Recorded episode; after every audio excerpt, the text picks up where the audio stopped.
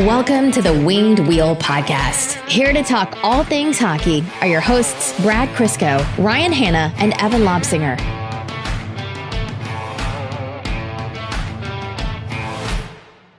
Happy birthday, Evan.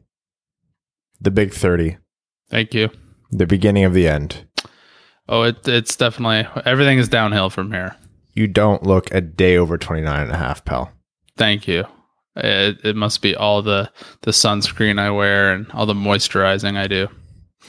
So we'll give you, as a birthday treat, um, the opportunity to talk to us about your golf in just a second here. But I do actually have a gift for you.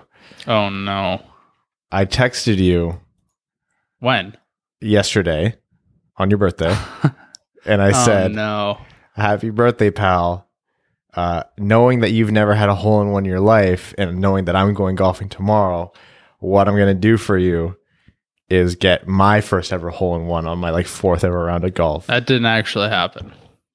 Evan, It didn't happen. first par three at Rockway. I didn't come close. No, no. Uh, I was gonna say- I was gonna say I'm gonna need some proof, like a scorecard that's signed by someone. Uh, how devastated would you have been? That would be the I- worst news I've had since I turned 30. yes, I wish- that, that would be devastating. I that's the only time in my life I've ever actually wanted a hole in one. Like I don't care if I never have one. Like whatever, I'm not good enough to even brag about it. But knowing that I could have done that for you for your birthday, oh man, Yeah, That the would've timing couldn't have been any worse for me, no. and any better for you. Uh, welcome to the Winged Wheel podcast. We have another uh, one of our hosts who have broken um, the golden age of thirty. I'm Ryan Hanna. I'm over 30, Brad Crisco. and I am 30, Evan.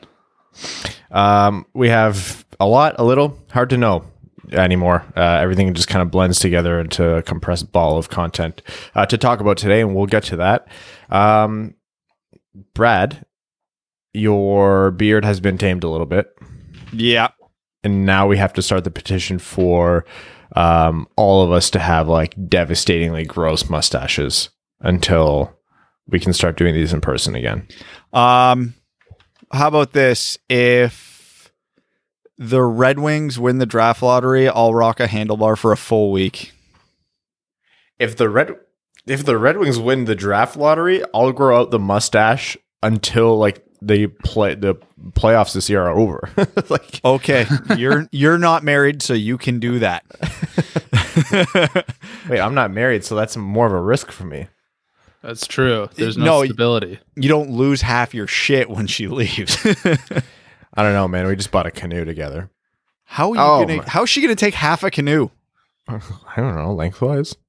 Fuck. Okay, so we we drove up to uh, Algonquin Park to buy this canoe, which is like three and a half, four hours from us. You drove four hours to buy a canoe. You don't know how hard it is to buy a good value used canoe, man. They do you know put- do you know the other alternative there is to not buy a canoe? No, because every time you want to go camping, you're gonna have to pay for a full canoe rental. It's not. Brad, you Canoe- got to save your money. canoeing's not mandatory. I have went camping dozens of times in my life, and I think I've been canoeing twice. Ryan, it's you can have fun without it. No, no, you got to canoe in and then get out of the canoe and lift the canoe because the canoe can't go where you're going and then get back in the canoe. It's a whole thing. Anyways, so we got a great deal on this canoe. We go to pick it up. This is our first time loading it onto, like just us loading it onto the car. And we actually didn't even have Mel's car. We had our parents' SUV. And like the long story short, like the brackets on top were just a little bit too narrow. So it took a long time. We were there for probably four hours total. No, sorry, two, three hours total buying the canoe and then loading it onto the car. And that's on top of the four hours driving there. And uh, we get on the road on the way back, driving for about a minute. And uh, we drive, we're, we're approaching this like um, big wooden carving of a moose on the side of the road. And I, like, it's a huge ass, like wood thing of a moose. And I'm driving, I'm like, man, they shouldn't put that thing on the road. It looks like an actual moose. And then it moved. and I was like, that moose almost just ruined my fucking weekend. Like, can you imagine we spent all that time driving up there, getting paying a lot of money for this canoe, getting it on the car, and a moose just killed like maybe us, but definitely the car and the canoe. Yeah, I was gonna say I wouldn't be worried about the canoe if a moose walked out in front of you because you won't know your canoe got ruined. if I'm big dead. It was like a it was like adolescent. It was like I don't know, still seven and a half, eight feet tall, but So it was at windshield height. uh, yeah, yeah, just about. Yeah, Anyways. that's, that seems ideal. You guys almost had to uh, do this podcast a man down for ever. Do, do you know how quickly we would have replaced you? With who? I actually don't answer that. I am not strong enough to hear the answer to that. All right, Evan, uh, before we get into hockey talk, it was your birthday. You're allowed to talk about whatever you want. I got nothing. I'm so tired right now. Um, Keeping it simple. some days I suck at golf. The other days I don't. Some days you win 260 bucks. Some days you just spend money on the golf course needlessly on drinks and food. Where are you golfing where drinks and food are still available? Uh, Whistle Bear.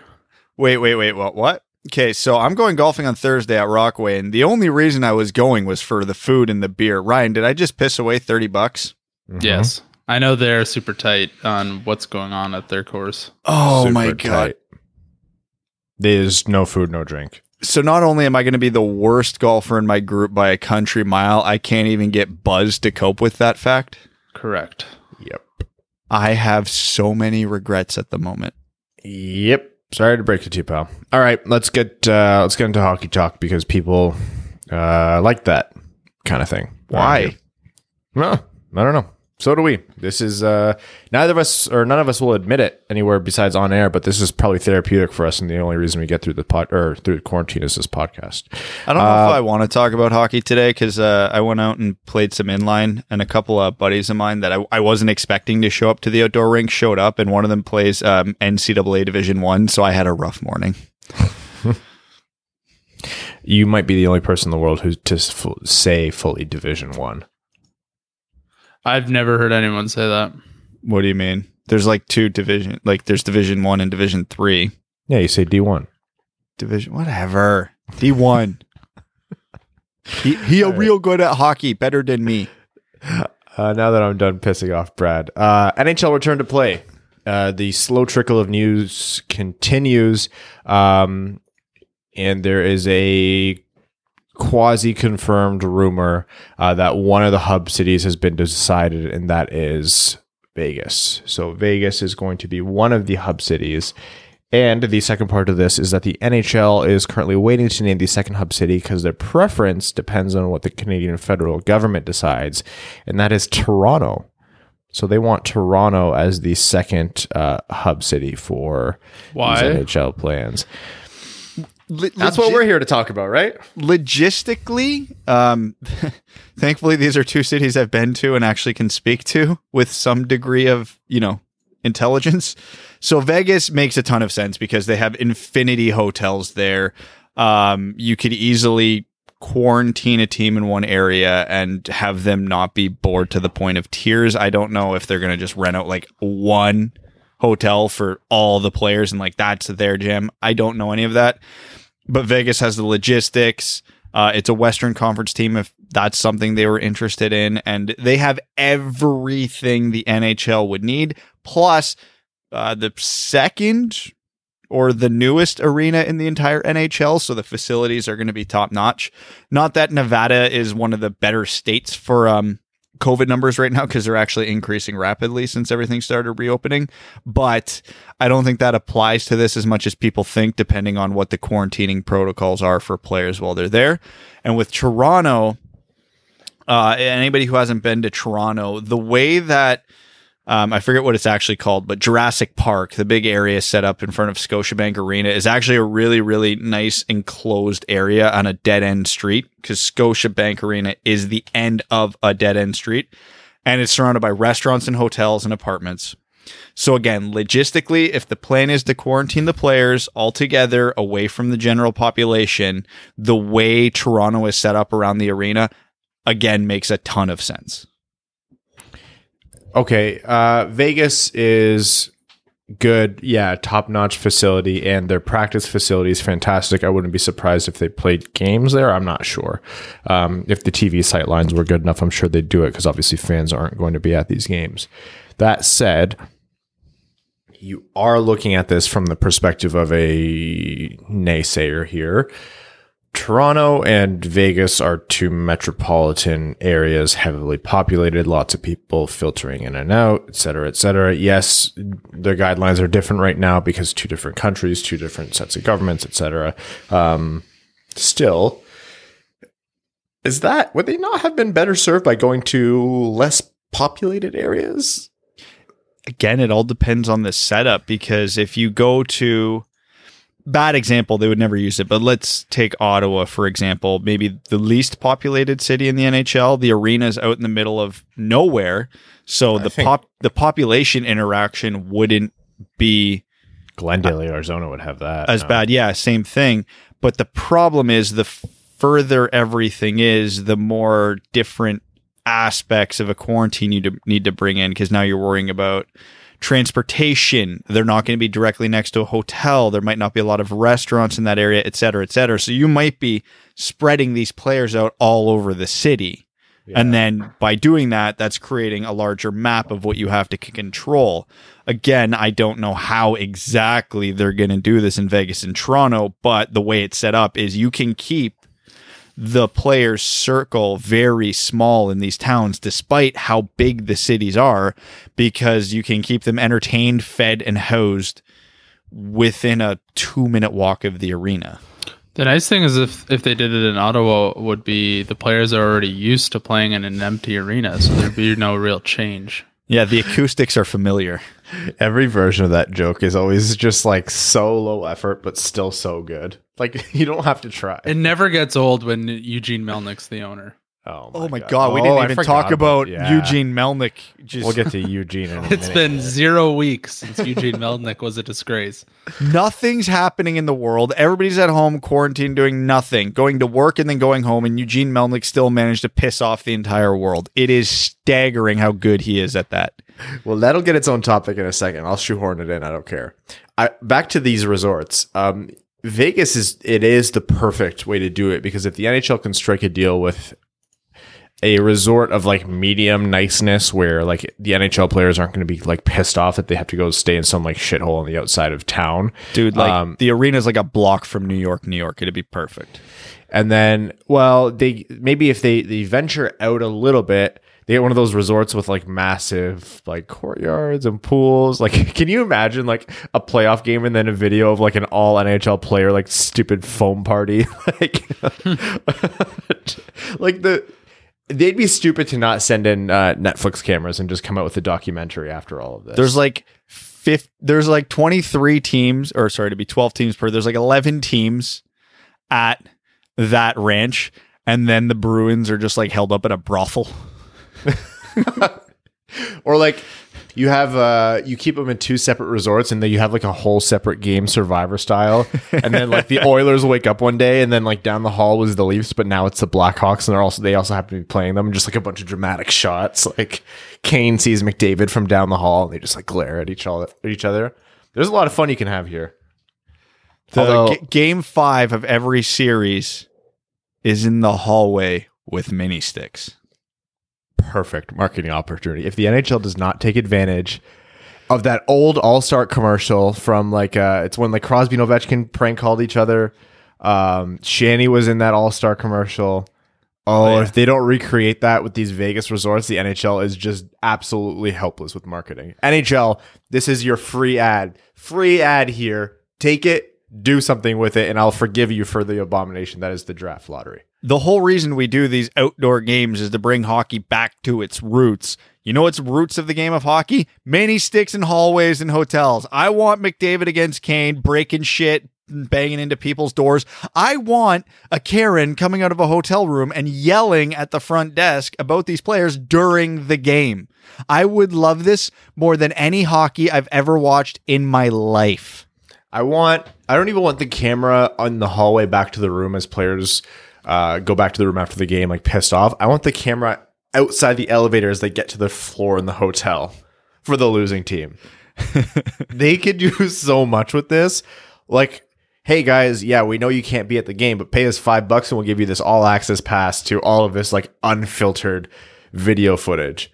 Put like a camera on a random floor in the hotel and just don't tell uh, the players which one it is. I don't know. There's so much you could do here, or they're gonna be boring. Like, do, I don't know, do nothing. Can you imagine all this fun? Like, you get this sweet resort with a pool and all these amenities that you only get in Vegas, and then your team is assigned to the Toronto hub. Well, I assume it will be Eastern Conference, Western Conferences that if that happens. So What if they switched it? Why would they do that? They would. They literally would not just. For it TV literally wouldn't Obviously, matter, know, but no, they're not going to do that. But imagine they did. No, they they absolutely won't. Um, our team's not going to be pissed off about Vegas playing in their home arena, or does that go away? Any advantage go away with no fans? Uh, I'm not going to say any advantage goes away with no fans, but it's it's minimal advantage. The best uh, that thing that they'll get out of this is their own dressing room, and there's no guarantee they won't even have to share that anyway. So Um, okay, so Vegas is presumed to be one of the confirmed ones. Let's say the NHL can't strike a deal with the Canadian government; it doesn't work out. I'm not anticipating that being the case. I think they will get their wish of Toronto, but for the sake of conversation here, let's assume they don't. What American city is going to serve as a hub for the second uh, part of this? It should be Detroit. That arena deserves to see some actual hockey this year. Yeah, but then there would have to be things around the arena for them to do or stay in. Or nothing, so they're not tempted, Oh, it's which is perfect because the Ilitch has never built it. just go to uh, play in the LCA. Where would they stay? Motor City Casino. That uh, what's that one five million dollar house that's falling down like three blocks there? Just buy that Yeah, yeah. haunted haunted house It's on camera. Cass, right? It's on Cass. Yeah, it's near. uh It's near the brewery. What is that thing going to sell? It's too expensive. It's five million dollars for a house that's falling down. That house is in worse shape than the house Melbot that we're living in now. That took like eight months of work for it to be livable. That house, you could set Evan up on the front lawn and his with his driver, and he's taking it down with two swings. Oh yeah, big time. I've been piping them lately. That's because Evan has a cannon. Whoa. Absolute piss missile is how I refer to it. Um, Evan, I I don't understand what to do for it to not hook right. I don't understand. This is the first season in six years that I've actually been able to hit my driver straight very, very consistently. Six years. Dude, I've been literally working on my driver nonstop since I started seriously playing again. My drive has also not had a slice in six years Is that because you haven't Sample size is quite small. because I haven't swung a club in six years. Can I go to your round this week? Oh, buddy, uh, my like my legit target line is a buck ten. Honestly, I shot 114 today. there. Okay, there's my target line. I I'm just gonna beat your 114 No, that would be worse actually if I only drove 114 yards. because like this is gonna be the most depressing thing ever. Because oh my god, I was gonna say when I was like 18 ish, which I just realized was 15 years ago. Like I would break 90 pretty routinely at Rockway. So this is gonna be such a shot to the ego. Oh man, that teenager me is going to be way better at this than adult me. Um, okay, let's talk about Eugene Melnyk here. Like comic book villain. You go from finally getting a premiere event in Ottawa with the outdoor game to literally the night before the game at the press conference threatening to move the team to all his legal battles to his the whole LeBreton Flats and torpedoing the arena deal that would have basically saved the team to once again threatening to move the team to almost dying and being saved by a fan who donated uh I can't remember if it was a kidney or liver but due to an organ donation from a fan is the only reason he's alive to then setting up an organ donation charity to which he raised almost a million dollars through and out of that million dollars he raised donated 0.5% of it to actual charity It is. He's the worst owner in sports right and i understand that um Snyder and Dolan exist in this universe, but this is the worst owner in professional sports. Yes, Yeah. Oh, yeah. Has to be. Also, Brad, um, he, they, it was five thousand dollars out of a million, right? Yes, I believe so. Zero point zero zero five percent. Oh my case. god. Yeah. Um, it has to be the worst owner in sports. And there's okay, when you're donating uh let's just say less than a percent of your revenue that That's not good. there is something not legal happening. There has to be. There's no way. What Sens are you on- doing with the rest of that money? In like half of a day, Sens fans on Twitter raised fifteen thousand dollars for the same cause. Nothing raises money for charity better than spite. Is what I always say. I still can't believe the NHL left him in after this whole um, torpedoing the LeBreton Flats deal. Because for people who don't have context, Ottawa is a great city. Like I, I firmly, I always state that I was like, if I don't live where I do, and if you know Windsor, where I'm from, and Detroit, which is obviously very important to all of us, wasn't um, so far away from Ottawa, like I would actually probably consider living there. Um, the Ottawa Senators don't play in Ottawa. They play in Kanata, not Canada, Kanata, K A N A T A. It's a town just outside of Ottawa. There's one major thor- one major thoroughfare in and out. Can Ottawa also it- gets Can we just call it Canadian Glendale? pretty much it's it's the same thing. It's Canadian Glendale. With and uh, Ottawa gets to like options. yeah, Ottawa gets to like negative 40 and like shitty ice and snow and wind. And uh, it's just not a good situation for fans. So there was a perfect opportunity for them to build an arena in this area in downtown Ottawa called LeBreton Flats. And everyone wanted this to happen. The city, the federal government, the provincial government, the fans, uh, the uh, builders of this LeBreton Flats development, and the senators and Eugene Melnyk just decided that, uh, you know what, I'm not going to get into the specifics of it, but surprise, what do you think it was? He didn't want to pay for things. And it fell through. And then he ended up suing the development company and they countersued him. And then it was just a whole thing. And it's just down the tank now. And when you have an opportunity to move your team to the downtown core of the city that you're supposed to represent, when you have an attendance issue, you do it, right? And that's not even in the top three worst things he's done. No. Oh, we forgot to mention what started this whole thing about how uh, scammy his charity is. It was when the Sens Foundation, let me repeat that charity's name for you one more time so everybody's clear. The Sens, short for senators, the Sens Foundation severed ties with the Ottawa Senators. And everybody went, "Wait." they severed ties with the organization they're named after, and everybody went, wait, what? Okay, we know it's Melnyk, but why? like that was the reaction on Twitter. It was literally, okay, you don't have to tell us we know, but what was it this time?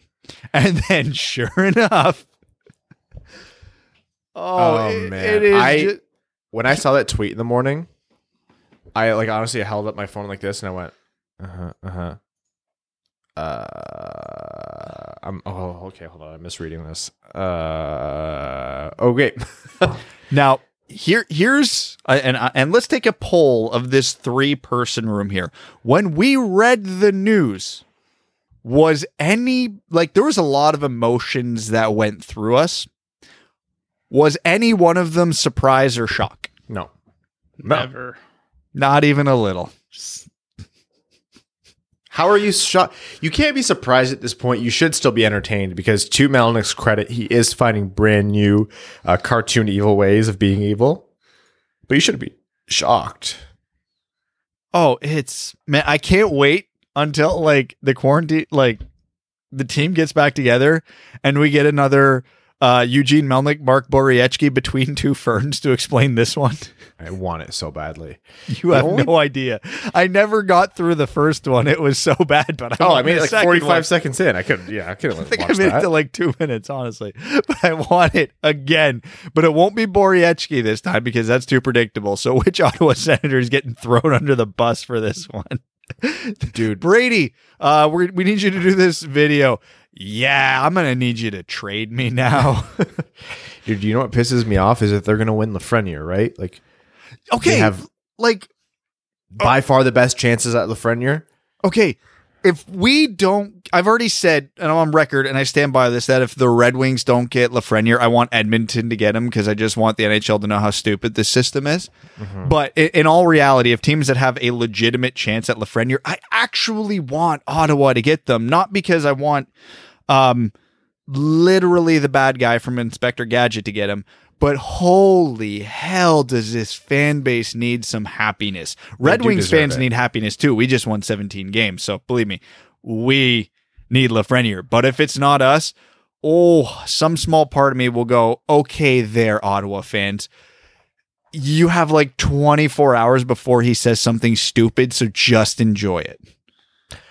I just I want the fans to to have some happiness, and they will. Like whether it's Lafreniere or then like Stützle and Raymond, they'll they'll be happy. I just don't want to reward Eugene Melnyk. Like the guy should go. Our in the NHL only has so much recourse here, right? Like this is in all likelihood another dollar dollar bill Wirtz situation where that guy nearly destroyed the Chicago Blackhawks franchise. And when he left was also the kickoff of the era of them winning all of their cups, the rebirth of a franchise. They were on TV again. Um, if you ever want a horrific read as to how to ruin an NHL team, go read up on Bill Wirtz. Um, and that was remedied when he died, when he passed away. Like, what has to happen here for Eugene Melnyk to be removed from his ownership position because he's causing active detriment to a major NHL franchise, or are they just going to let him sit there? And I don't know. Like, I'm not saying the NHL has to do something now because they he owns the team. That's his asset. Like, you sure we saw how the uh, NBA um, forced the sale of the Clippers by who was it that owned it before Microsoft, dude? Uh, Donald Sterling. Yeah. That, but th- they had a, a specific situation there where they could say the the comments that he made and uh, the racist comments that he made on camera were causing active de- active detriment to the team or the league. comments, words. Words were causing active detriment. Eugene Melnyk is literally costing the NHL millions of dollars.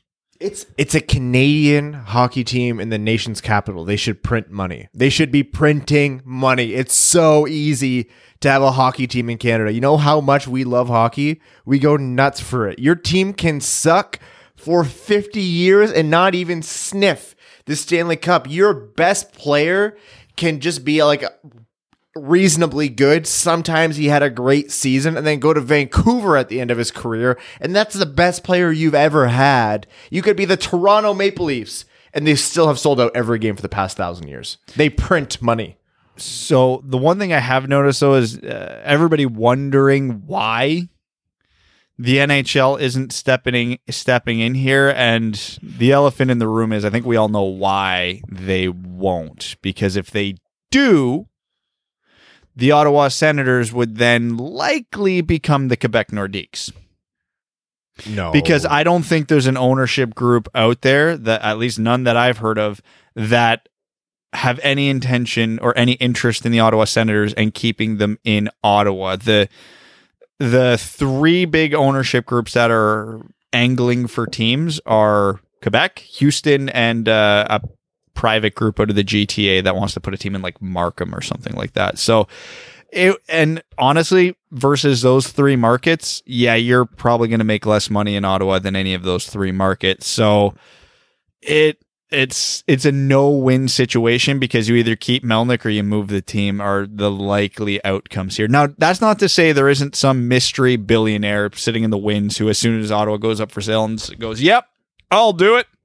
But that person has not become public yet. So, I think if a group found a way to revive the LeBreton Flats deal or something similar, had that as part of their package, the NHL would find a way to guide the process over to them.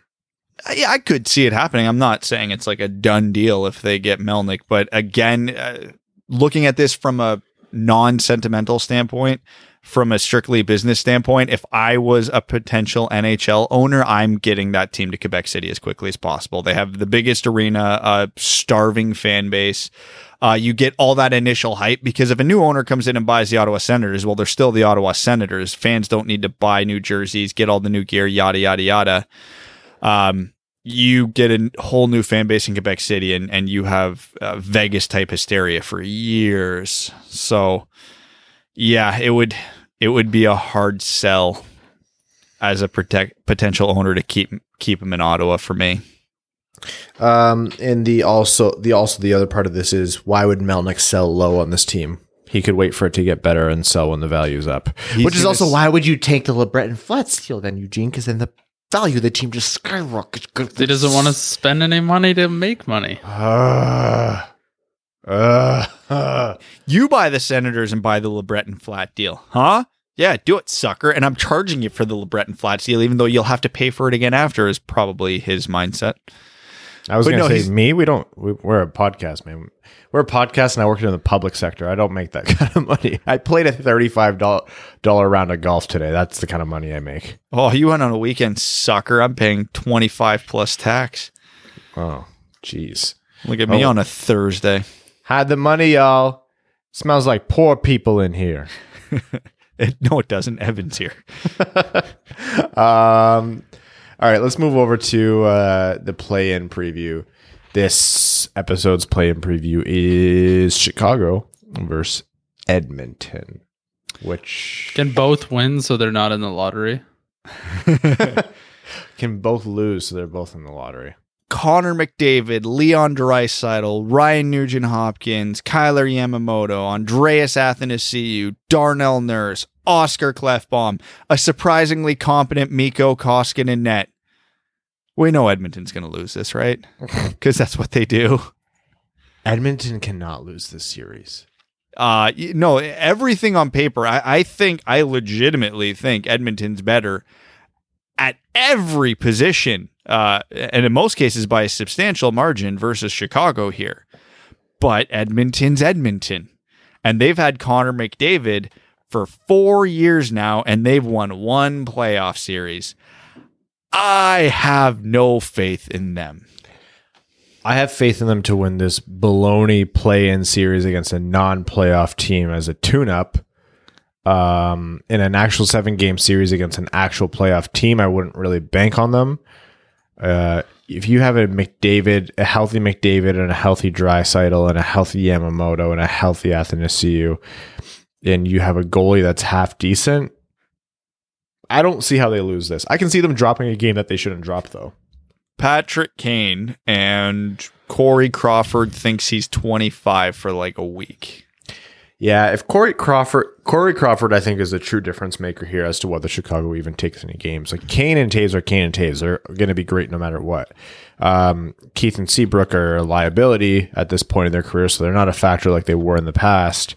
Um, but then you have Edmonton is just like they should be way better than they are, but they're still really good. And at the end of the day, you have two game breaking players up front and a lot of other really good players. You're they're they cannot possibly lose this unless Koskinen is just like Martin Jones in the playoffs level bad. Like first shot of every period goes in level bad.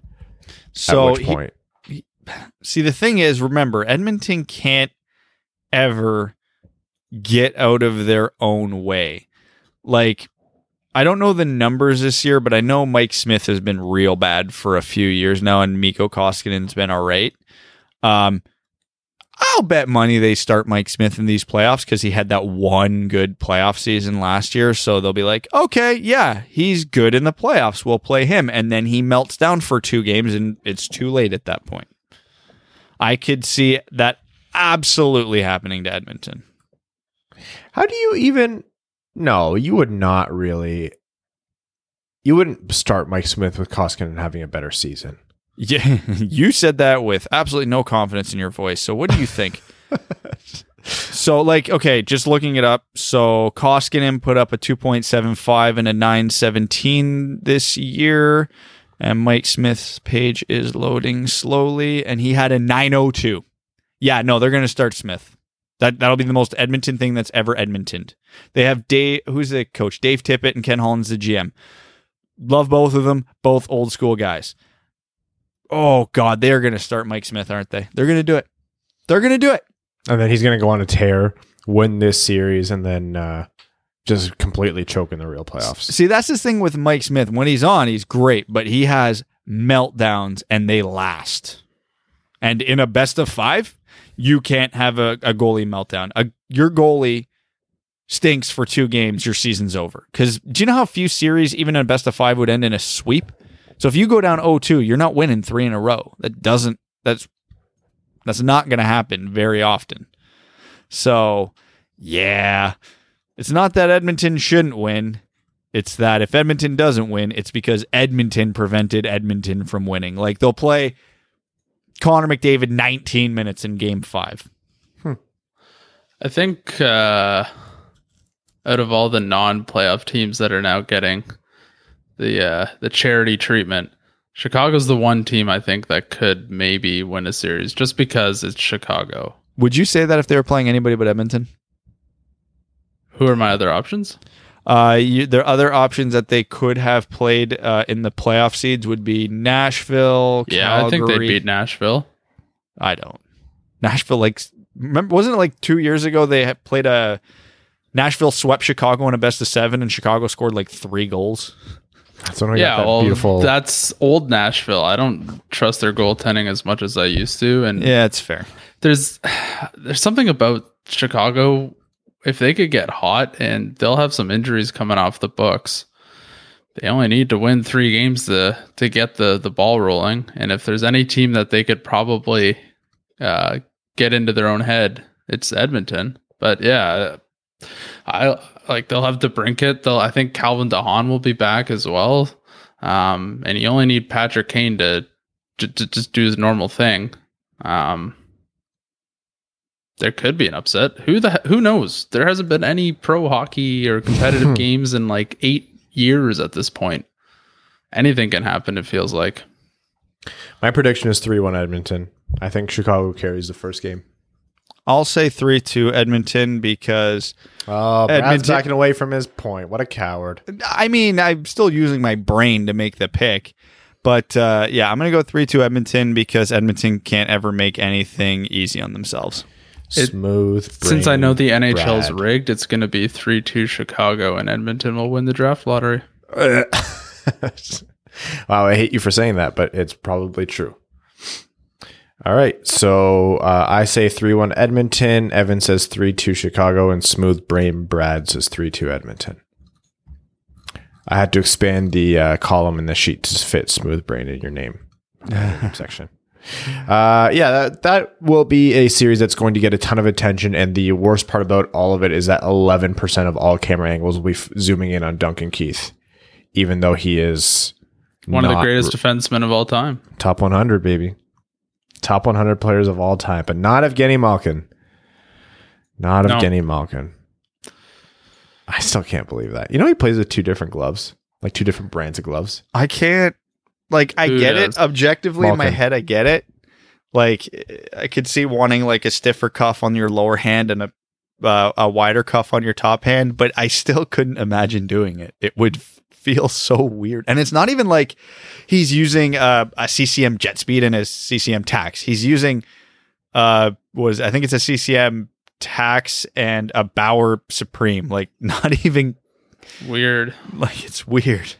Yeah, like just use one. And then a lot of players do this where they get like their equipment isn't actually what's available like on the shelf, but they just get stuff skinned because they're repping their company. Just get like whichever one you like more, get Bauer to custom make it and then just skin the other one. I don't know. Oh yeah, like ra- like whatever. There's still guys using Easton sticks in the NHL, but nobody would know it because they're wrapped as a Bauer.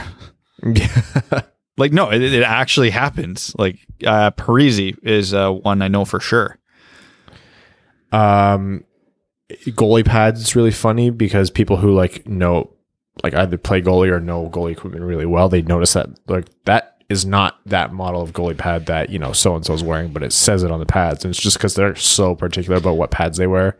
They just rewrap them every year. Oh, Bernier's pads midway through the season became a big deal around uh, uh, the goalie world because CCM he always wore CCM pads, and CCM's pads were actually done by a company called Lefave.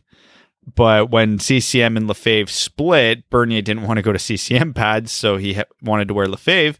But Lefave didn't wear it, pay the big ass number the NHL requires to actually have your logo visible on equipment in the NHL. So his pads were blank for the second half of the year. That's sweet. I love that. Lefave is French for the fave. And he was our fave this year. That's hard hitting analysis from Evan Lobsinger. um, all right, let's get into this week's or this episode's um, NHL draft prospect profile, which is Brendan Brisson, centerman out of Chicago in the USHL. Brad, take us away. Brisson, interesting prospect because he's going to be the rare overage forward coming out of the USHL, actually getting first round consideration. The reason that's weird is because anybody who plays in the USHL, uh, you would stop after your 17 year old year and then go NCAA because you can, uh, which is why Brady Tkachuk and Quinn Hughes were drafted out of the NCAA because they were late birthdays, so they could. He went back and played in the USHL and he dominated. Looked amazing, was great at the World Junior A Challenge. Brisson passed just about every test you would expect of him this year. Huge numbers. Team uh, was the best team in the league. Uh, his hands are unreal. His one on ones with defensemen are great. High hockey IQ. Uh, attacks all three zones on the ice. Great player. Some questions about being five foot eleven and not the greatest skater, but that is the theme of this draft. So whatever. I feel like not beating that one to death. So he's going to be an interesting case study in an overager dominating a lesser junior league. Like the USHL is still a good league, but it's not the NCAA. So eye test versus production versus expectation is going to be a huge conversation with this guy. And uh, honestly, I don't even know where I fall on it yet because I, I like when I go through a guy, when I watch him, especially against lesser competition, it, it's hard to get a good gauge because obviously he looks so much better than everybody on the ice. So I always like looking back at comparables. Okay, well, how did player X, Y, and Z in his position look? How did they fare? What were their stats? There's not a lot there to compare with Brisson right now. So uh it's going to be interesting. All we know is when he does get to the NHL, he's going to make an ass ton of money because his agent is going to negotiate the crap out of every one of his contracts. Um, he's actually committed to the University of Michigan for next year. Nice. Ah, that's awesome. Nice.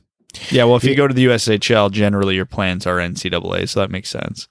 Yeah, my notes on every player are just like really talented offensively, good hockey IQ, um, decent hands, not that big and not as good of a skater you would want for someone for his size. That's every single like viable prospect that we're talking about.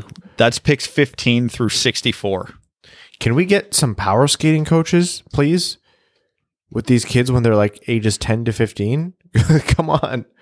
The I'm tired of uh, just saying the same things about every guy. Like you said, it's a theme and we're beating it to death. But yeah, just like not that big and he's not a fantastic skater when he really should be for someone that size. Oh, I, although it's funny though, because you would think tall guys generally have the better advantage in skating because you know longer stride, stronger, more power. Um, but yeah, he's agile. Like he he gets around the ice well enough. Again, most of these guys, I don't sit here and say they're a poor skater. It's just not a strength of their game. Um, but yeah, he's he's he gets to the middle of the ice though, which is good for a little guy because we can't say that about everybody in this draft. Like he'll crash the net, he'll make plays to the middle. He does play the perimeter a lot, but as do most skilled players, so I'm not holding that against him even a little bit. Um, but yeah, and he's got a hell of a shot too. So when he does get into those prime areas, he knows what to do when he gets there. So again, for me, it's just is he going to dominate the NCAA? Is he going to be there? Is he going to be a guy? I don't know. There's I this is this is a tough one for me. And I hesitate to call him little too. Like he's five eleven, and he's not like a thin five eleven either. So, um, by no means is he tiny.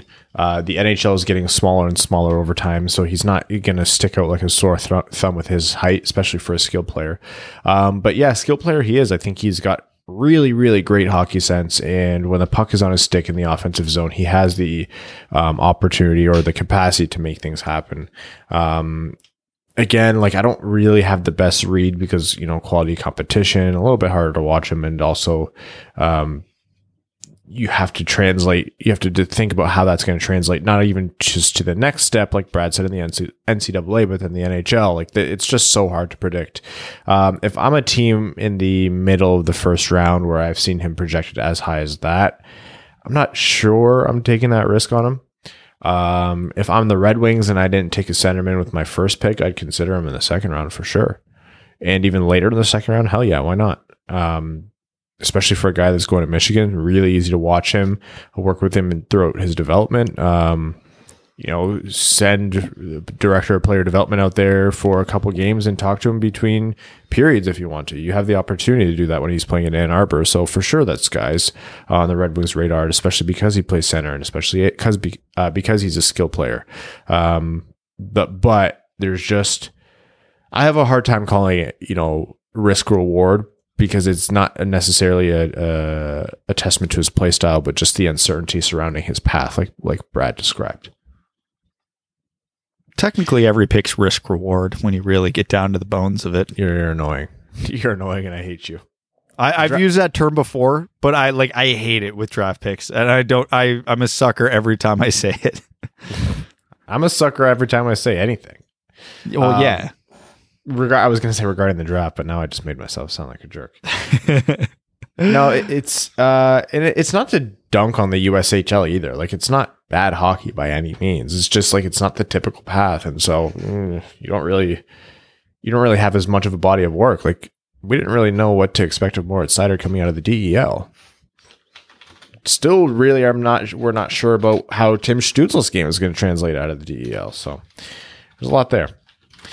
Uh, Pat Brisson or Pat Brisson, Brendan Brisson. Where would you rank him, Brad? Uh, Do you think? Do you agree with his like middle of the first round projections, or are you putting him a little bit later than that? Uh, early to mid second round is where I'm at on him right now. He's again, he's shown me flashes, but it, it's not like he dominated to the point where he- he's comically better than everybody else. So he's a surefire first rounder. There are other players of similar skill sets to him that I do like better at the moment. Um, but yeah, I, I would say anywhere from early 30s to mid 40s. Okay. Any other thoughts or things that we want to talk about before we head into overtime? While I was uh, dinking around on Elite Prospects after looking up the Oilers goalie stats, I found out you can literally apply to play for KHL teams on that site. All you need is an Elite Prospects page. They're really they need that uh, that app that finds you a goalie. Yeah, like, and I'm, part of me sitting here like, should I? I could apply to France to the second division in France. I could probably actually play in that league. I would rather go somewhere where there's like a Michelin star restaurant probably right down the road from the arena. That'd be sweet. Oh well, uh, France two is looking for a right winger. Should I do it? Yep. Yes. Isn't that your strong side? Yeah, that would that's my position. They Brad- cover my uh, living accommodations and travel. Brad, there's two reasons. there's two reasons why I would be willing to do this podcast remote with you guys. One, there's a global pandemic. Two, Brad is playing professional hockey in the south of France. and I can't think of anyone who would stick out like a sore thumb in the south of France more than Bradley Jedediah Crisco. That is, in fact, what the J stands for. Um, all right, let's get into overtime before I make up some more bullshit nicknames for Brad. Uh, we are going to start off with Patreon, where all of our patrons get their comments read out as our way of saying thank you for supporting the show. If you're wondering how uh, the Winged Wheel podcast has continued, especially through these trying times, TM, it is because of the patrons. So uh, thank your local patrons and uh, tip your waiters. Um, Evan Beckner says, Hey guys, have you seen the three on three tournament the Wings Twitter posted? They just had the finals and here are the results. Do you guys agree? And if you had time, I'd like to see how you guys think this tourney should have gone. Yeah, so the Red Wings made uh, like three uh, three player teams and had like a, a bracket essentially finding the best version of these like three player teams. Did you guys see that? No. Uh, briefly, I wasn't paying super close attention to it, honestly. so without going through um, each single team that came started in this bracket because it's 16 matchups just to start um, the final four teams were howe lindsay abel versus fedorov brown and kozlov and then datsyuk hull and devereaux versus yzerman gallant and maclean the finals were Gordie Howe, uh, Ted Lindsay, and Sid Abel against Pavel Datsyuk, Brett Hull, and uh, Boyd Devereaux. Who do you think won? I mean, the production line, I would hope. Evan, how about you? Uh, that's who I voted for. Howe Lindsay and Abel did indeed win with 61.5% of the vote. It's Ugh. one of the greatest lines in hockey history. How does that not win? They're putting that like poor Steve Yzerman. No disrespect to MacLean and Gallant, but come on, he played on better lines than that. I mean, if they made it any better, like if it was Yzerman, Fedorov, and me, that would have still won. Yzerman, Fedorov, and Shanahan was an actual line that won a Stanley Cup for the Red Wings. Why would they not put that one in there? Does Yzerman, Fedorov, Shanahan beat Howe, Lindsay, Abel? I don't know, but that's a conversation we could actually have. I think it does. I mean, oh, I, speaking of which, retire 91. Oh, please just do it. You know, Just do it.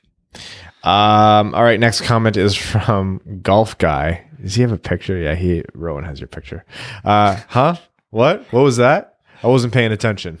Anyways, it's me, Kevin, and it's my birthday, and now I'm heaps old. I used to give Rob Cop show heck for being old and generally a terrible person, and now I am too old. Did anyone get me a new golf stick for my birthday? No, just some Depends and some slippers. Thanks, Brian. Sorry, Ryan. I don't I'm- need any new slippers. I have enough. I'm getting forgetful as it's past my 7 p.m. bedtime. Wow, he's nailing the uh, the Evan impression. Looks like I won't be shredding on the slopes anymore, and I'm now resigned to leisurely strolls on the golf course so my joints don't explode. Going to be hard for me to go on an absolute heater now as I have to do warm up stretches for 10 minutes before each tee or I'll need a hip replacement. For future episodes, can we have a fun game called Was Bevan Not Paying Attention, or does he need the question again because his hearing aid batteries are dead? I didn't listen to any of this, by the way. Yeah. Jersey time. ask Trevor what his top five all time jerseys are. Each league is in play. Every league is in play. He has to answer properly. I don't care how old and tired he may be. Do it properly. Trevor? Who's Trevor? I'm Rob, right? That's still Evan. Yeah, I think he still means Evan. Okay. Evan, top five jerseys of all time. Every league is in play. Oh, the Grand Rapids Jurassic Park are number one, two, and three for me. That's what you're gonna go with. Grand Rapids, Jurassic Park. For three of your picks. My computer just froze. yeah, it's all right. Well, you will. You know, I'll fix it in post. You It's know, my birthday. It's my birthday. It's allowed to happen. Uh, all right, Grand Rapids one, two, and three for you. What's yeah, four and and then what's five? four is the black Team Canada jersey. I don't Which- remember what year that was though. Uh, current. Is that the current one? Yeah, They've they had a few different versions. Time is irrelevant to me right now, mainly because I'm now old, but also because I feel like I've been living the same life for six months now. Um, and if I had to be, make a bias pick, I'd say, um, those uh, the Winter Classic Red Wings ones with the is it cream or is it tan? Cream? Eh, cream. yeah, that one. Yeah, the one Oh. that So good. my I think that's the best jersey of all time. Uh, okay, let's move on here. Stay fresh cheese bags, but also stay tired and old and keep crying. It humors me. Uh, Jakob Lozon says, Greetings, good humans. And Brad. Ryan, my name is pronounced Jakob like Jakob Kindle. Bradley, the year is 2039 and Hank is drafted. Congrats. It's by an Eastern Conference team. It cannot be the Red Wings. So, what team do you wish uh, drafts him? Evan and Sleepyhead, feel free to answer for potential future children. Be as subjective as possible. I mean, one of my favorite cities on the planet. A plus jerseys, uh, historical franchise, already have a goaltender named King Henrik. Send Hank to the Rangers. Ooh, any future kids? Uh, I would love Tampa Bay because I would love an excuse to go to Florida often. Yeah, but Florida, like, there's risk of running into Florida, man. I mean, you know what? That's everyone. That's a spice of life.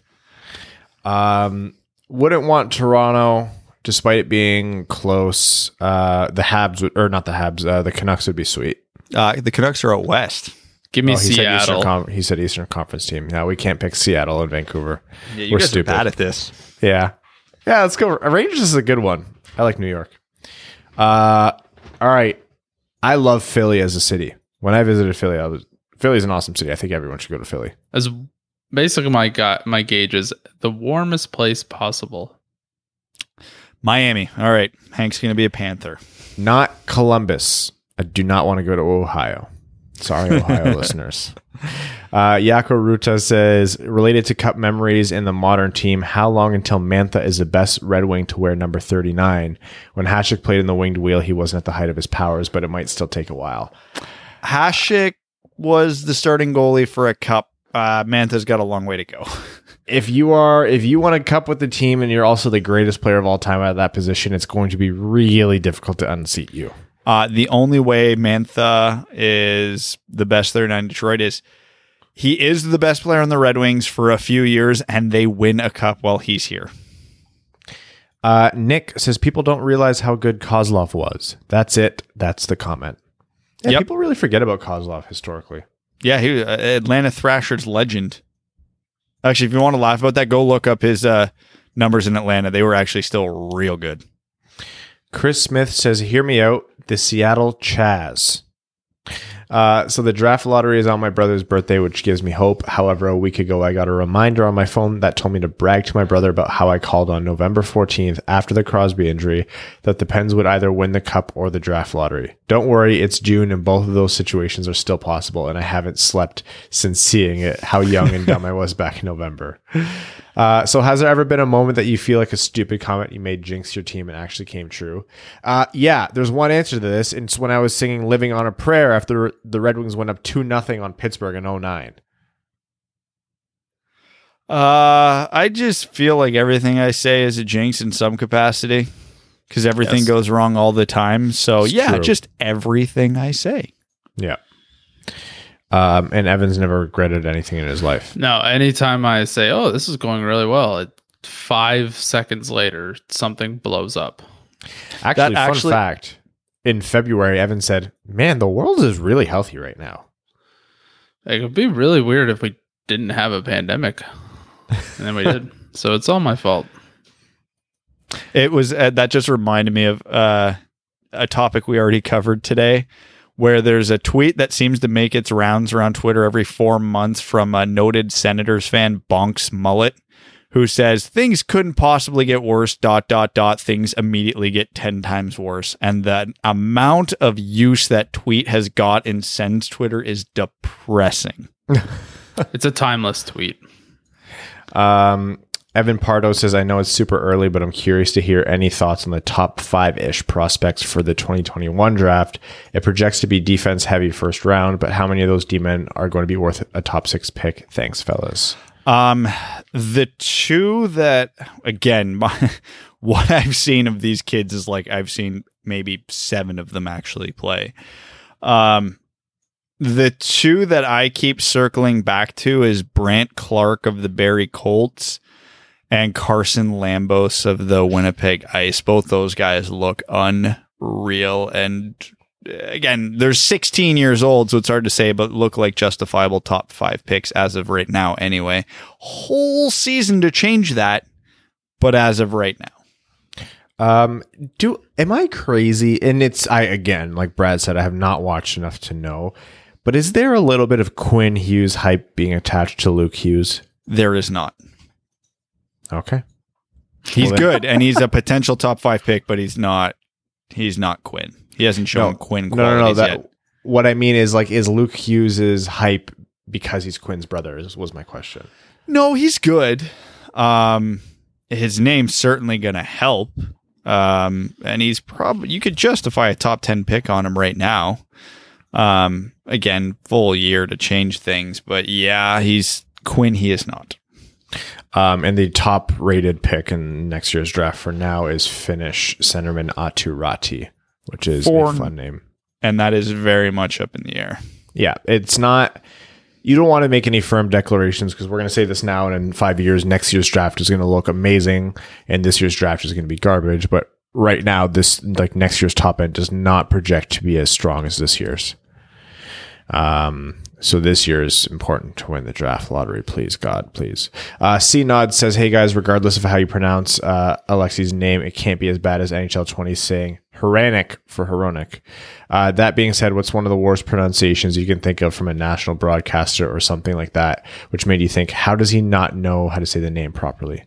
If y'all can't think of one, just move on. Great pod, guys. Um, anytime anything- anyone says Anthony, Anthony, just in general, hearing some of these announcers try to pronounce it was always fun. Um, there's so many over the years that have absolutely infuriated me, and I'm drawing a blank on all of them, which is annoying because I remember being angry about all of them. Um, Don Cherry showed a remarkable unwilling unwillingness to learn names. Oh yeah, it- there's compilations that are just staggering. He he gets like out of a 10 letter last name, he gets two letters right. And it's not always even the first one, which is remarkable. but uh trying to think who are some of the Red Wings with like uh, not super common names, but like how are you getting that one wrong? People said Datsyuk sometimes, which pissed me off. Yeah, that's a bad one. I, I heard a lot of Datsuk. Wiserman, when people say Wiserman, it drives me up the freaking wall. I haven't heard too much Wiserman, but I've heard a lot of Yiserman. Yiser, yikes. Uh, Fedorov, I remember way back when. Yeah, his, his brother's name is Fedor Fedorov, right? Or Fedor Fedorov. Yeah, Fedor. Don't call me Emelianenko. Uh, there, there's been a lot, and yeah, Um, Joe Caboose one one nine Z Falzone says, "I got a long-haired German Shepherd puppy and named him Gustav or Gus for short, after the player that turned me from a casual Wings fan to a dedicated one. I love him and he is unbelievably well behaved for an eight-weeker. I have the pictures up on my screen and not yours. Sorry, guys. He is freaking adorable. Um." He is officially the newest fan of the Winged Wheel podcast, and um, also rest in peace to all of your rugs and furniture getting a long haired German Shepherd is a bold move, but he's cute enough where it's worth it. Uh, D Larks says, What's up, guys? My best friend is a Habs fan, and he just started with the Montreal is going to sign Mantha in the offseason. Do you guys think they will, if they offered Mantha what they offered Aho last year, which was 8.45 for five years? Uh, do you think Mantha would sign that, or would he stay in Detroit to try to be a part of wing, bringing the cup back to Hockeytown? he would sign that, and Detroit would match it That's how it would go. I never bank on players taking less money to do their jobs. because that contract is probably a touch more than what Mantha would otherwise get, but it's short enough term that Detroit would be comfortable eating it. Yep. Uh, Jacob Charlip says, "What's up, gentlemen? Hope all is well. Was thinking about the talent we have in our front office, and I would have to assume it's one of the best groups in the league. In an alternate universe where front offices play attorney for number one picks, does anyone come close to us? Do you mean like hockey wise? Uh, I mean, Joe Sakic is up there. Uh, He's up so- there. Yeah, there's a lot of former players who are uh, GMs right now, but yeah, Sakic and Yzerman are probably the two best. I think Rob Blake is still uh, GM out in LA. Well, Detroit has like Yzerman, they have Verbeek, they have Draper, uh, Oh, they yeah. have a, a world where Jiri Fischer played a full career. They have Shawn Horcoff, they have Dan Cleary. I mean, if we're if we're counting entirety of front offices, I mean, uh, Lemieux's an owner of Pittsburgh, and Gretzky's in management in Edmonton. So Uh, Joseph Delia says, Sup, my dudes, with wave two starting now and the possibility of the states not closing due to the economy. I know this is beyond you guys, but you think if it, do you think if it gets bad enough, they'll end up canceling the playoffs? Just curious what you think about this. If, okay, here's the thing the playoffs can always be canceled. Um, if we've learned anything at this point, um, it's that you can't predict anything that's happening in the world. So would it take uh, hell and high water to cancel the playoffs after all the work they've put into even getting a version of them back? Yeah, absolutely. Is I hell and high water possible? Yes. Yeah, it's very possible that they could cancel it, but there's also a possibility that the pandemic gets way worse than it was, but these still continue depending on how airtight they keep the bubble these players are in. Because if there's literally like zero outside interaction or the protocols are like ridiculously strict, the world could be melting down around them and they could keep playing. Um, it's just how confident would they be in their protocols? Have the players even agreed to any of this? Yes. Phases of it, yeah. The final versions, no, but like that's not going to come until it's time to decide. Um, Joseph Fournier says, "Happy birthday, Evan! In 20 years, you'll be 50." Ugh. Uh, Dead Panda Society says, All right, guys, I made it. Jamie Drysdale, Cole Perfetti, Alex Holtz, Marco Rossi, Yaroslav Askarov, and Anton Lundell. I need a potential and a starting rating. Just a reminder elite, high 65 overall, or however high you think. Happy birthday, golf guy. You're super old now. Also, the price of gas when Evan was born. Um, was $1.15 and the price of a movie ticket for uh, on average was 422 how the times have changed uh, sorry for making this confusing with the ratings i appreciate you all okay so a potential uh, rating and a starting rating for these players Uh, again, not a video game guy. Take it away. starting rating for jamie drysdale 74 potential 90 Pol- cole perfetti 75 potential 86 holtz starting 70 potential 91 marco rossi starting i'd give him a 77 and a potential 89 askarov starting 74 potential 93 anton lundell 75 or 72 and then potential 89 kind of it's kind of hard for for the first year prospects and the nhl games always mess it up too um, all right let's take a couple reddit questions here because it is indeed a sunday uh, we're going to start with Darn Fox. Said, should Slava Kozlov be in the Hall of Fame? He has over a thousand games played and 853 points, and he played in the KHL until 2015. Yeah, it was 2015. Eh? It took. He was there for a long time. Yeah, but no. Those aren't like he was never he was always really, really good, but I don't know if you could ever use the term elite for Slava Kozlov. And again, there's the adult adage, it's not the hall of very good. Um, let, let's see what else. Here is a question from Han Solo Mail says, Hello, Dub Dubs. I've been an overseas fan of Wings, the Wings since 09, and I still think the 2013 team was the closest to the cup we've been. Starting from squeezing into the playoffs with a four game win streak and then an exciting back and forth seven game series with the Ducks, and then going up 3 1 on the Hawks just to lose in game 7 OT to the eventual Stanley Cup champs. Sure, we don't know if we would have beat LA and Boston, but neither of those teams took Chicago to game 7 overtime. Of course, they were the better team on paper, but what do you guys think changed after game 4? Love the pod, been a fan since the Zadina draft episode. Evan was a superstar back then. So um what happened in that series? Uh, DeKeyser broke his thumb. it regressed to the mean. Detroit should have never been in that series. Like that team on paper was bad. They had Damien Brunner and Joakim Andersson on the third line, and that third line was being driven by a rookie. It was not a good hockey team. They were being carried by Datsyuk and Zetterberg and a hot Gustav Nyquist once Chicago remembered they were Chicago and Detroit remembered they were Detroit, that that was it.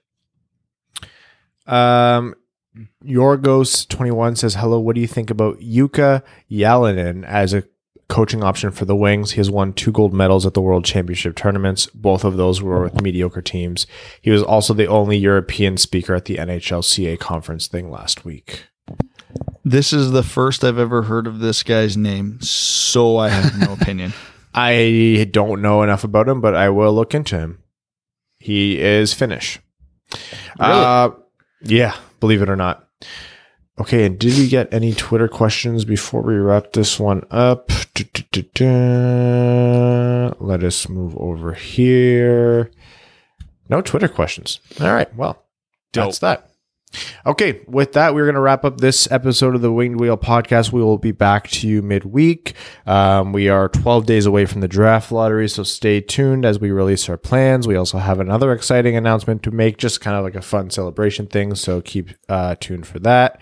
Uh, yeah, there's just uh, a lot going on right now. So, um, with that, we are going to wrap up this episode. Thank all of our listeners, uh, all of our name level sponsors, the septic tank of that bitch Carol Baskins, Brendan, uh, uh, Brendan Geldof, Greach, Jeremiah Dobo, Jake Kiefer, Dead Panda Society, Brad Smith, Andrew Bohan, Scott Martin, Kayla Thompson, Jacob Turner, Matt McKay, Brandon M, Matthew M. Rice, Luke Johnson, Clayton Van Dyken, Kaylin Wood, Hassam Al Qassem, Arjun Shanker, Charlie Elkins, Hannah Lee, Josh Rosnowski, Alex Ott, Chris Frank, Connor Leighton, Danny Jr., Matthew Keeler, Simon Anderson, Antonio Gracias, John Evans, K Waz, and Stan Olson.